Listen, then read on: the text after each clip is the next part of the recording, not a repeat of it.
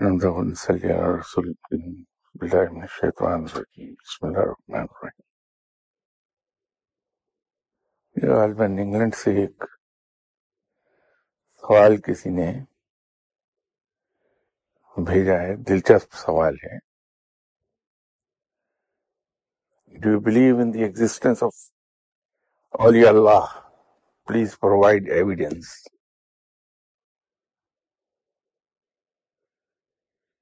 اس سوال کا جواب سمجھنے کے لیے پہلے تو ضروری یہ ہے کہ یہ جان لیا جائے اولیاء اللہ کہتے کس کو ہیں۔ ایک تصور تو ہمارے ذہن میں ہے اولیاء اللہ کا۔ ایسا انسان یہ وہ ہے جو ہم سمجھتے ہیں اولیاء اللہ کو۔ ایسا انسان جس جو صاحب کرامات ہے، صاحب کشف ہے اور مستجاب الدعوات ہے۔ ہمارے یہاں وہ ولی اللہ سمجھا جاتا۔ جبکہ ہر وہ آدمی ولی ہے جس کو اللہ اپنا دوست رکھتا ہے۔ اس لیے کہ اس کے لغتی معنی ہی دوست کے ہیں۔ اور رب تعالی کو ہر وہ شخص عزیز ہے اور وہ اپنے قریب رکھتا ہے۔ ویسے تو اسے اپنی ساری مخلوق عزیز ہے۔ ساری مخلوق سے پیار کرتا ہے رب۔ لیکن مخلوق میں سے وہ لوگ جو اس کی اطاعت کرتے ہیں اور اس کی مقرر کردہ حدود کی پابندی کرتے ہیں، ان کو وہ بہت پسند کرتا ہے۔ جو لوگ ان حدود کی پابندی سے بھی ذرا زیادہ والنٹرلی اس کے فرمان پر عمل کرتے ہیں ان کو وہ اپنا دوست بنا لیتا، اپنا قرب عطا کر دیتا ہے۔ جیسے مثال کے طور پہ، اللہ کی مقرر کردہ حدود اور ہم پر فرض پانچ نمازیں ہیں۔ اگر ہم پانچ نمازیں پابندی سے پڑھتے ہیں، اس کے تمام آداب کو ملحوظ رکھتے ہوئے تو ہم اپنے فرض سے ادا ہو گئے۔ لیکن اللہ ان لوگوں کو بہت پسند کرتا ہے جو نصف شب یا اس سے ذرا زیادہ اللہ کی یاد میں گزار دیتی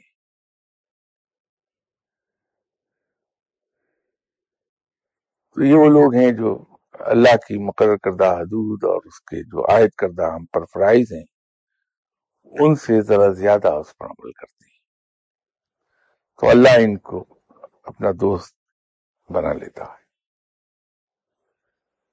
ایسے لوگوں کی دنیا میں موجودگی کی تو ایویڈینس کی ضرورت نہیں کوئی۔ اس لیے کہ ایک بڑا سادہ اصول ہے۔ ہر معاشرے میں اچھے برے لوگ ہوتے ہیں اور ایک چھوٹی پرسنٹیج بہت اچھے لوگوں کی بھی ہوتی ہے۔ تو اگر اس قانون فطرت ہی کو ہم لاگو کر لیں، تو مسلمانوں میں ایک بڑی اکثریت مسلمانوں کی ہے۔ ایک سرٹن پرسنٹیج مومنوں کی ہوگی۔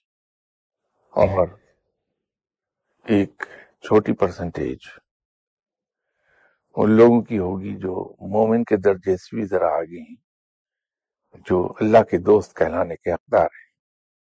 تو یہ عین قانون فطرت ہے۔ ہمارے ارد گرد صبح سے شام تک ہمارا واسطہ ایسے لوگوں سے پڑتا رہتا ہے جو اپنے آپ کو اللہ کی راہ کے لیے وقف کیے ہوئے ہیں، مخلوق کی خدمت کے لیے اپنے آپ کو وقف کیے ہوئے ہیں۔ جو کچھ اللہ نے انہیں وسائل عطا کیے ہیں ان میں سے ایک چھوٹا سا حصہ اپنے استعمال میں لاتے ہیں اور باقی سب خلق خدا کی خدمت کے لیے خرچ کر دیتے ہیں۔ یہی وہ لوگ ہیں جو اللہ کے بہت قریب ہیں۔ یہ جہاں اللہ کی حدود کی پابندی کا ذکر ہو رہا ہے۔ ایک پرانا سوال میرے ذہن میں آیا جو کسی صاحب نے کیا تھا۔ یہ غالباً مجھ سے امریکہ میں شاید یہ سوال پوچھا گیا ہے، جرمنی میں کسی نے پوچھا تھا۔ کہ اللہ جب اپنے بندوں کو نیکی کی طرف اس شدت کے ساتھ لے جانے میں انٹرسٹڈ ہے، کہ اس نے ایک لاکھ چوبیس ہزار پیغمبر بھیجے، کہ وہ صحیح راستہ دکھا دیں اس کی مخلوق کو۔ تو پھر کیا وجہ ہے کہ اس نے شیطان تخلیق کر دیا؟ جو انسان کو برائی کی طرف لے جاتا رہے۔ یہ اصل میں اس قسم کے سوالات، جیسے ایک بار کسی موقع پہ میں نے پہلے بھی عرض کیا تھا کہ ایسے لوگ جو اسلام کو پھلتا پھولتا نہیں دیکھ سکتے اپنے معاشرے میں، پھیلتے ہوئے اسلام سے وہ خوفزدہ ہیں۔ وہ مسلمانوں کے ذہن میں اور خاص طور پر نئی نسل جو ان ملکوں میں، مغربی ملکوں میں پیدا ہوئی ہے، وہیں ان کی تعلیم ہوئی ہے، ان کے ذہنوں میں اس قسم کے سوالات، وسوسے، اندیشے، ان کی جڑیں مضبوط کرتے ہیں وہ۔ تو وہاں کی نئی نسل کو جہاں کوئی ایسا انسان دکھائی دیتا ہے جو ان کے حلیے کا ہے ان کی زبان بولتا ہے اور ان کی عقل کے مطابق وہ ان کے سوالات کے جوابات دے سکتا ہے۔ وہ پھر اس قسم کے سوالات ان کے سامنے لے آتے ہیں۔ در حقیقت شیطان کی تخلیق کی ضرورت یوں پیش آ گئی کہ انسان کو اس حوالے سے نیکی اور بدی کا فرق پتہ چلتا رہے۔ اگر ہم ہر وقت ڈیزرٹ ہی کھاتے رہیں، میٹھی چیزیں کھاتے رہیں، تو ہمیں نمک کے ذائقہ کا اندازہ نہیں ہوگا۔ اور اگر نمک کے ذائقے کا اور کڑوی چیز کے ذائقے کا اندازہ نہیں ہمیں ہوگا، تو ہمیں میٹھی چیز کی قدر بھی معلوم نہیں اور وائس ورثہ تو نیکی اور بدی کے درمیان فرق کو واضح کرنے کے لیے انسان پر شیطان کو اس بات کی اجازت دے دی گئی کہ جاؤ جا کے تم میرے بندوں کو بہکاتے رہو، بدی کا پرچار کرتے رہو۔ شیطان سے جب یہ فرشتہ تھا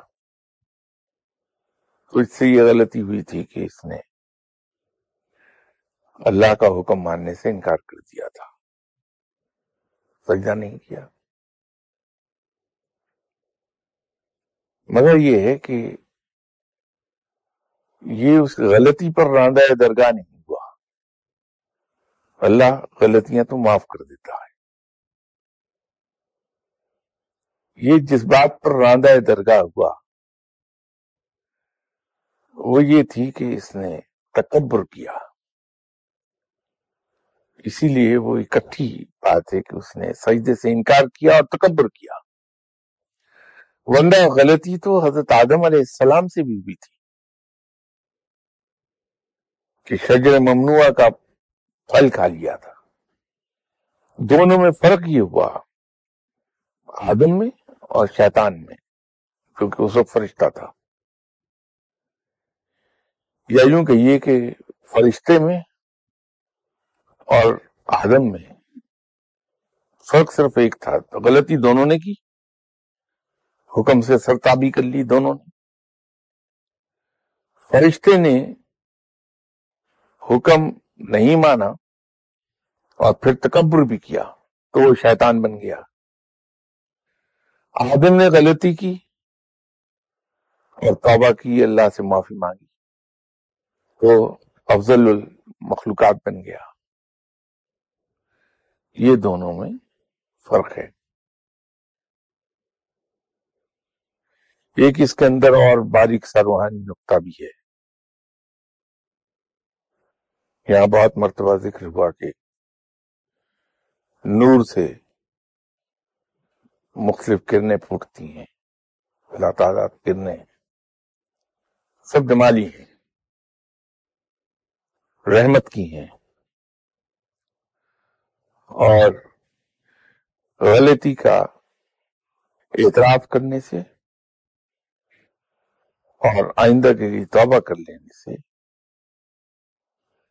آدم پر وہ رحمت نازل ہوئی معاف کر دیے گئے۔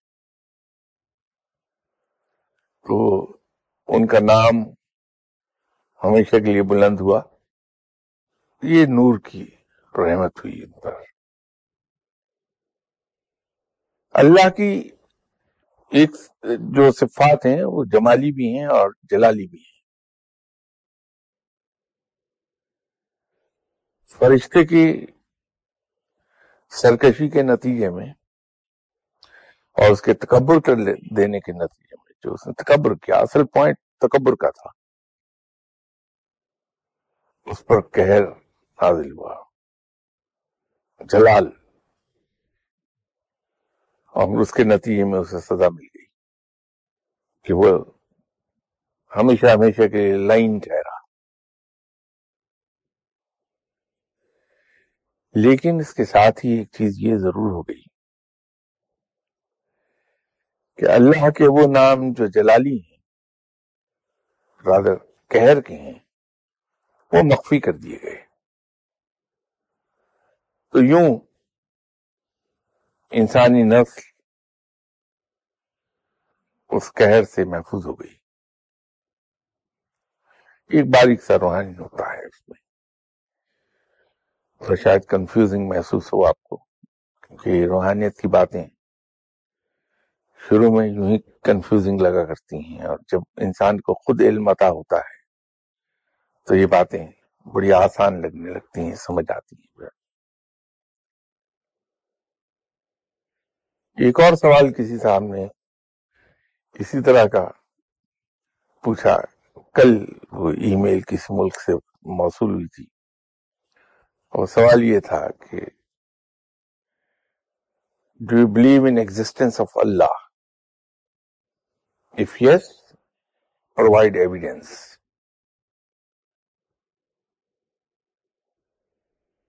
ایک واقعہ میں نے کسی زمانے میں کہیں پڑھا تھا، علامہ اقبال سے متعلق۔ ان کو کسی صاحب نے ایسا ہی ایک سوال کیا تھا کہ آپ جو یہ تصوف کی شعر کہتے ہیں اور اللہ کی نہ صرف ایگزسٹنس پر، بلکہ اس کی وحدانیت پر آپ یقین رکھتے ہیں۔ تو معاذ اللہ، ان صاحب نے اپنے بارے میں کہا کہ وہ رب کے ایگزسٹنس کو تسلیم نہیں کرتے۔ تو انہوں نے علامہ اقبال سے یہ کہا کہ آپ مجھے کنوینس کیجیے کہ رب موجود ہے۔ علامہ اقبال نے اس خط کے جواب میں ان صاحب کو تحریر کیا کہ آپ آئندہ آنے والے اتوار کو صبح نو بجے میرے گھر تشریف لے آئیے اور میں آپ کو اس پہ کنوینس کر دوں گا۔ اور اپنا ایڈریس لکھ دیا کہ یہ ایڈریس ہے، اس پہ آ جائیے گا۔ وہ صاحب ٹھیک نو بجے وہاں پہنچے۔ تو اس وقت جو ملازم انہیں ملا، انہوں نے اس سے پوچھا کہ علامہ اقبال یہیں رہتے ہیں؟ تو ملازم کہا جی ہاں کہ ان سے کہیے میں آیا ہوں۔ تو ملازم کہا جی یہ لان میں جو بیٹھے حکا پی رہے ہیں۔ یہی علامہ اقبال ہیں سے مل لیجیے تو یہ صاحب ان کے پاس گئے اور جا کے علامہ اقبال سے کہا کہ جناب، میرا نام یہ ہے اور مجھے آپ سے ملنا ہے۔ تو انہوں نے کہا، مجھ سے ملنا ہے؟ مجھے تو نہیں یاد کیا آپ نے مجھے کہا۔ یہ آپ علامہ اقبال نہیں ہیں کہ نہیں؟ کہ یہاں علامہ اقبال نہیں رہتے؟ تو علامہ اقبال نے کہا، نہیں، یہاں تو نہیں رہتے۔ مکان نمبر یہی ہے کہ جی ہاں یہی ہے۔ تو وہ ملازم کہہ رہا کہ آپ علامہ اقبال ہیں۔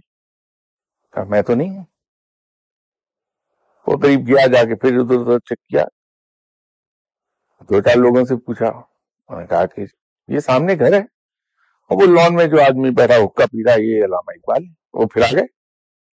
اور پھر آ کے وہ صاحب کہنے لگے علامہ اقبال سے کہ جی وہ لوگ تو کہہ رہے ہیں، آپ یہ علامہ اقبال۔ کہا، نہیں، میں تو نہیں ہوں۔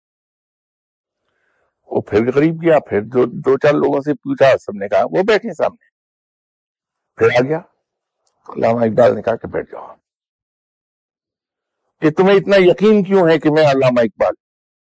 اگر یہ سارے لوگ کہہ رہے ہیں۔ کہا کہ اگر یہ سارے لوگ کہہ رہے ہیں، تو seventy five percent of population of this planet earth وہ تسلیم کرتی ہے کہ رب موجود ہے، تو اتنے لوگوں کے کہنے پہ تم یقین نہیں کرتے ہو کہ اللہ موجود ہے؟ دس آدمیوں کے کہنے سے یقین کر رہا ہوں کہ میں علامہ اقبال ہوں۔ یہ تو خیر، ایک ایسی برسر تذکرہ قصہ پرانا یاد آ گیا علامہ اقبال کا۔ لیکن اللہ تعالی کی ایگزسٹنس کا سب سے بڑا ثبوت یہ ہے یہ کائنات جب سے وجود میں آئی ہے، اس وقت سے ایک خاص ڈیلیکیٹ بیلنس پر قائم ہے یہ۔ اور وہ ڈیلیکیٹ بیلنس کبھی خراب نہیں ہوتا۔ اگر ہم سائنس کے اصولوں پر بھی دیکھیں ہر چیز کا ایک لائف سائیکل ہے۔ ہر پروڈکٹ کا ایک لائف سائیکل ہے، ہم لوگ مارکیٹنگ میں پڑھتے ہیں۔ ہر چیز کی ایک میاد ہے، اس پر وہ ختم ہو جاتی ہے۔ لیکن جب سے یہ کائنات قائم ہوئی، اس بیلنس میں کبھی کوئی فرق نہیں آیا۔ جبکہ چیزیں بڑی سپیڈ پر روٹیٹ کر رہی ہیں اور دوہری دوہری گردش میں ہیں۔ اپنے ایکسس کے گرد بھی اور آربٹ میں بھی۔ نہ تو یہ ٹکراتی ہیں اپنے ایک دوسرے سے، نہ اپنا راستہ کھوتی ہیں۔ ہر چیز اپنے وقت پر ہوتی چلی جا رہی ہے کلاک لائک کام ہو رہا ہے۔ تو اگر ہم اسے صرف یہ تسلیم کر لیں کہ ایک بگ بینگ ہوا اور اس کے نتیجے میں یہ کائنات وجود میں آ گئی۔ تو ہمیں اس کا جواب ڈھونڈنا ہوگا کہ ایک منٹ کے لیے اگر ہم یہ تسلیم کر لیں بگ بینگ ہوا تھا، جس کو سائنس بگ بینگ کہہ رہی ہے، اس کے نتیجے میں یہ پلانٹس وجود میں آئے۔ تو انہیں اپنے اپنے آربٹ میں کس نے ڈالا؟ اور ایسے آربٹ جہاں ایک دوسرے سے ٹکرا نہیں رہے گی۔ اور پھر انہیں اپنے ایکسس کے گرد گردش میں کس نے ڈالا؟ اسپن کرتے ہوئے اپنے ایکسس کے اور آربٹ پر گھومتے ہیں۔ اور اس میں کبھی ایک ملی میٹر کا فرق نہیں آتا اس آربٹ میں۔ کیا چیزیں وہاں قائم رکھے ہوئے اگر ہم ایک دوسرے کی کشش کا کہیں، تو تمام سیارے ایک دوسرے کے قریب سے گزرتے ہیں۔ اور جب یہ بہت قریب ایک دوسرے کے ہو جاتے ہیں، تو وہ گریویٹیشنل فورس ایک دوسرے کے سائز کے مطابق گھٹنی اور بڑھنی چاہیے۔ تو یا یہ قریب ہو جائیں گے یا دور ہو جائیں گے۔ ایسا نہیں ہوتا۔ اسی مزار میں وہ قائم رہتے ہیں۔ وہ کون سی طاقت ہے جو ان کو وہاں رکھے ہوئے ہے انسان تو یہ کام نہیں کر رہا۔ انسان تو ابھی اس پہ بھی قابل نہیں ہوا کہ وہ تمام جہانوں کو ایکسپلور کر سکے کہ جہان ہے کہاں کہاں، کیا کیا ہے انسان تو ابھی دوسرے عالموں کو ایکسپلور نہیں کر سکا کہ کتنا عالم ہے دنیا میں۔ تمام گیلیکسیز ابھی تک نہیں ایکسپلور کر سکا۔ تو یہ کسی چیز کو کہاں قائم رکھ سکے گا؟ تو وہی قوت جو ان کو روز اول اول سے قائم رکھے ہوئے ہے، ہم اس کو رب کہتے ہیں۔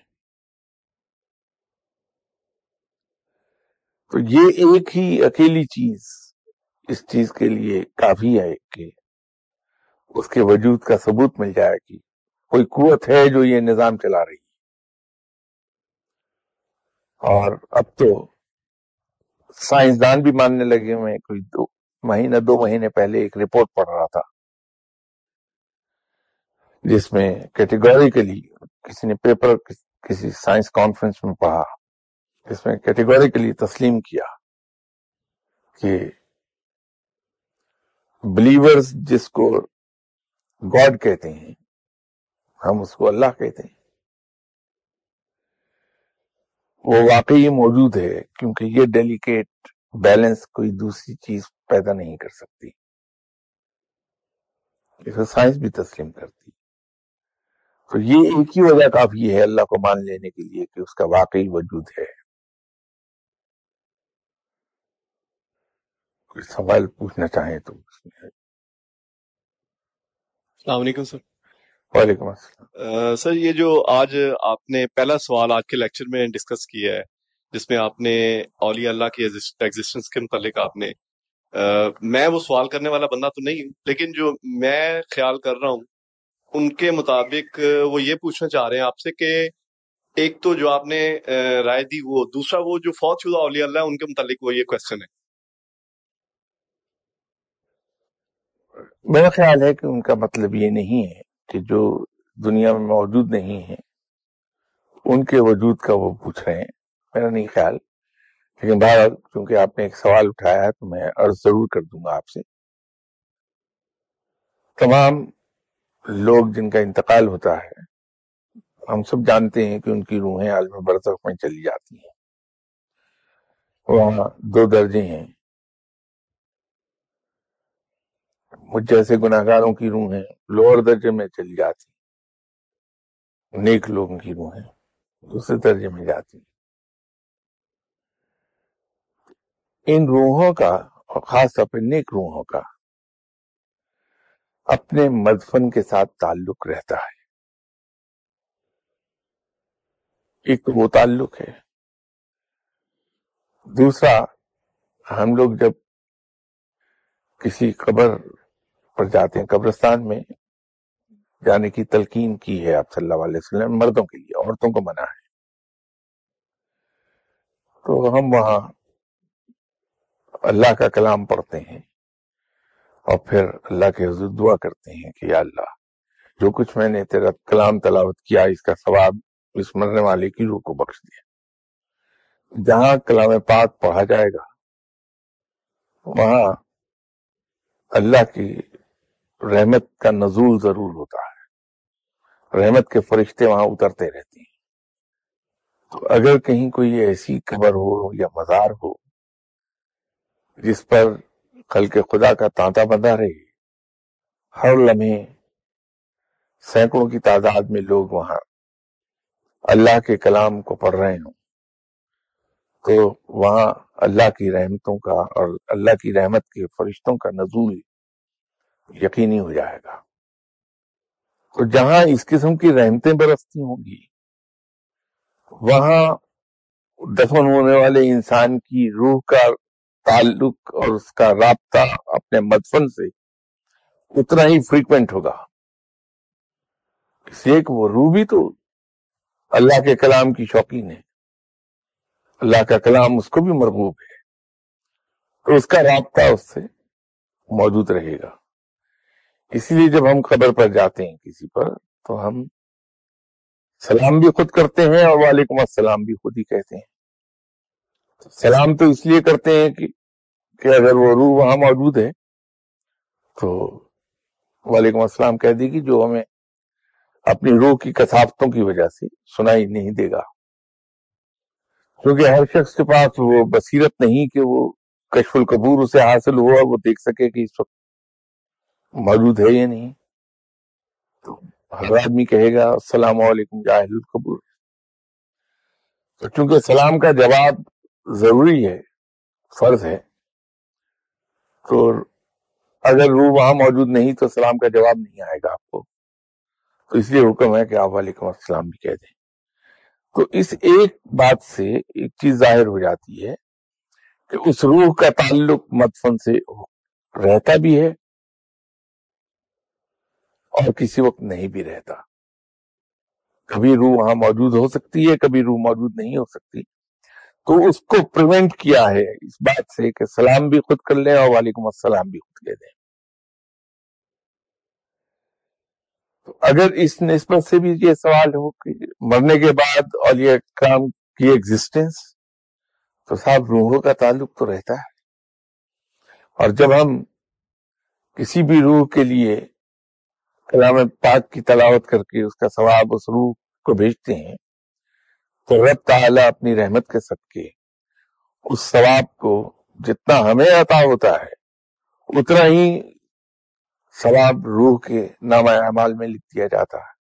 تو چونکہ اس روح کے نام اعمال میں نیکی کا اضافہ ہوا ہے، تو خوش ہو کے شکر گزار ہو کے اللہ کے حضور یہ عرض کرتی ہے کہ یا باری تعالیٰ، جس شخص نے مجھ پر یہ احسان کیا ہے کہ میرے نام اعمال میں ثواب کا اندراج کرایا، جبکہ میں اس وقت ثواب کو امانے کی اہل نہیں ہوں، تو تو بھی اس پہ رحم فرمایا، اس پہ رحمت کر دے۔ تو یوں اولیاء کرام کا مرنے کے بعد اپنے مدفن سے تعلق رہتا بھی ہے اور بس اوقات نہیں بھی ہوتا۔ یہ قصہ اس میں۔ اولیاء اللہ کے بارے میں ہم ابھی بات کر رہے تھے۔ اس میں اصحاب کیف کے بارے میں جو ایویڈنس ملتی ہے اولیاء اللہ ہے تو اس میں یہ ایک سوال ہے اس میں ایک کتا بھی ہے۔ تو اس کو بھی ہم کنسیڈر کر سکتے ہیں۔ جو ایک تعریف اولیاء اللہ کی دی گئی ہے اس میں ایک چیز ہے کہ اللہ کی طرف لے جاتے ہیں اولیاء اللہ۔ تو کتے کا جب مشاہدہ کرتے ہیں وہ بھی اللہ کی طرف آپ کو لے جاتا ہے۔ میرے علم کی حد تک تو ایسا نہیں کہ کوئی کتا ہمیں اللہ کی طرف لے جائے۔ اس کتے کی اہمیت یہ ہے کہ وہ اصحاب کہاف کا کتا ہے۔ وہ اصحاب کہاف کی نسبت سے اس کتے کا ذکر ہم اچھے لفظوں میں کرتے ہیں۔ لیکن ایسا ممکن نہیں کہ ایک بے زبان جانور اور وہ بھی ایسا جانور جس کے تھوک کپڑے پر لگ جانے سے کپڑے کو پاک کرنا ہم پر ضروری ہو جائے، وہ ہمیں رب کی طرف لے جائے گا۔ ویسے تو یہ ہے کہ مشاہدہ رب کی طرف لے جاتا تصوف میں، روحانیت میں مشاہدہ بنیادی چیز ہے۔ اور اس لیے فقیر کو حکم ہے کہ وہ کثرت سے سفر کرے اور زمین پر گھوم پھر کر رب کی قدرت کا مشاہدہ کرے تاکہ رب تک پہنچنے میں اسے آسانی ہو۔ تو مشاہدے کے ذریعے سے اگر آپ کا مطلب ہے، تو لوگ تو چیونٹیاں سے سبق سیکھتے ہیں۔ یہ جو ہم ایک دوسرے کی مدد کے لیے کہتے رہتے ہیں کہ اپنے ان بھائیوں کی مدد کرو جو لیس فارچونیٹ ہیں دنیاوی لحاظ سے۔ دوسروں کے کام آؤ۔ ہم سے پہلے تو یہ چونٹیوں نے سبق سیکھا ہے رب سے۔ رب نے ان کو سکھایا ہے کہ جو کھانا چونٹی اتنی مشقت سے اٹھا کے اپنے بل میں لے کے جاتی ہے، وہ سب کے لیے ہوتا ہے۔ اس بل میں رہنے والی، اس جگہ پہ رہنے والی تمام چونٹیاں مل کے کھاتی ہیں اسے۔ تو کوئی چونٹی یہ نہیں کہتی کہ صاحب یہ تو میں کھینچ کے لائی تھی، یہ میرا ہے۔ لوگ کبے سے مشاہدہ کر کے اس سے وزڈم سیکھتے ہیں۔ تو مشاہدہ تو بنیادی چیز ہے۔ اگر اس سینس میں آپ کہہ رہے ہیں، تو بالکل صحیح ہے آپ کا۔ میں آپ آپ جب دیکھتے ہیں، اس کا مشاہدہ کرتے ہیں، تو وہ اللہ جیسے آپ مالک کی جو ہے وہ بڑی اس کی، اور اس کے بعد مالک اگر کھلائے گا تو کھائے گا، ورنہ نہیں۔ پھر رات کو جاگ کر جو مالک کی وہ کرتا ہے۔ پھر ایک حضرت موسا کا ایک واقعہ ملتا ہے کہ وہ اللہ نے اسے کہا، اللہ نے جب ان سے کہا کہ آپ کوئی حقیر چیز لے کے آئے اپنے ساتھ تاکہ میں آپ کی دعا کو قبول کروں، تو اس میں ایک کتا انہیں نظر آیا جس کو وہ خارش ہوئی ہوئی تھی، تو وہ، تو اس پہ اللہ نے کہا، اگر تم لے آتے تو میں تمہیں دیوانے نبی سے خارج کر دیتا۔ تو یہ یہ چیز میں دیکھیے، میں وہی تو عرض کر رہا ہوں کہ وہ کتا آپ کو ولایت کی طرف نہیں لے جائے گا، کتا آپ کو رب تک نہیں پہنچا پائے گا۔ لیکن اگر مشاہدے کی بات کر رہے ہیں، تو وہ تو بنیادی چیز ہے، تو میں نے آپ سے عرض خود ہی عرض کیا۔ حضرت علیہ السلام والا جو واقعہ ہے، وہ شاید مجھ جیسے انسانوں ہی کے لیے وہ قصہ بیان ہوا ہے۔ اگر کسی نبی نے بھی کتے جیسی نجس چیز کو حقیر جان لیا اپنے سے، تو وہ نبوت کی سکرول سے سٹک آف ہو جائے گا۔ مقصد یہ ہے کہ خواہ کوئی چیز نجیسی کیوں نہ ہو، اس کو بھی حقیر مت جانی ہے کیونکہ یہ تکبر ہے۔ اگر آپ اس کو دوسرے طریقے سے ریڈ کریں گے، تو یہ ہے کہ جب ہم کسی کو حقیر سمجھتے ہیں، تو در حقیقت اپنے آپ کو اس سے ہم سپیریئر جان رہے ہوتے ہیں۔ تو تکبر کیا ہے؟ دوسروں سے اپنے آپ کو برتر فیل کرنا۔ خواہ وہ کسی سینس میں ہو، علم کا ہو، دولت کا ہو، معاشرتی سوشل سٹیٹس جیسے ہم کہتے ہیں، وہ ہو۔ تو جس نے تکبر کیا، علم تو اس کے قریب سے نہیں گزرتا۔ تو وہ قصہ اور ہے۔ لیکن مشاہدہ اگر کیا جائے تو جیسے میں نے عرض کیا کہ کتا تو بہت بڑی چیز ہے۔ ہم تو مشاہدہ اگر کہیں تو چونٹیوں سے بہت کچھ سیکھ لیتے ہیں۔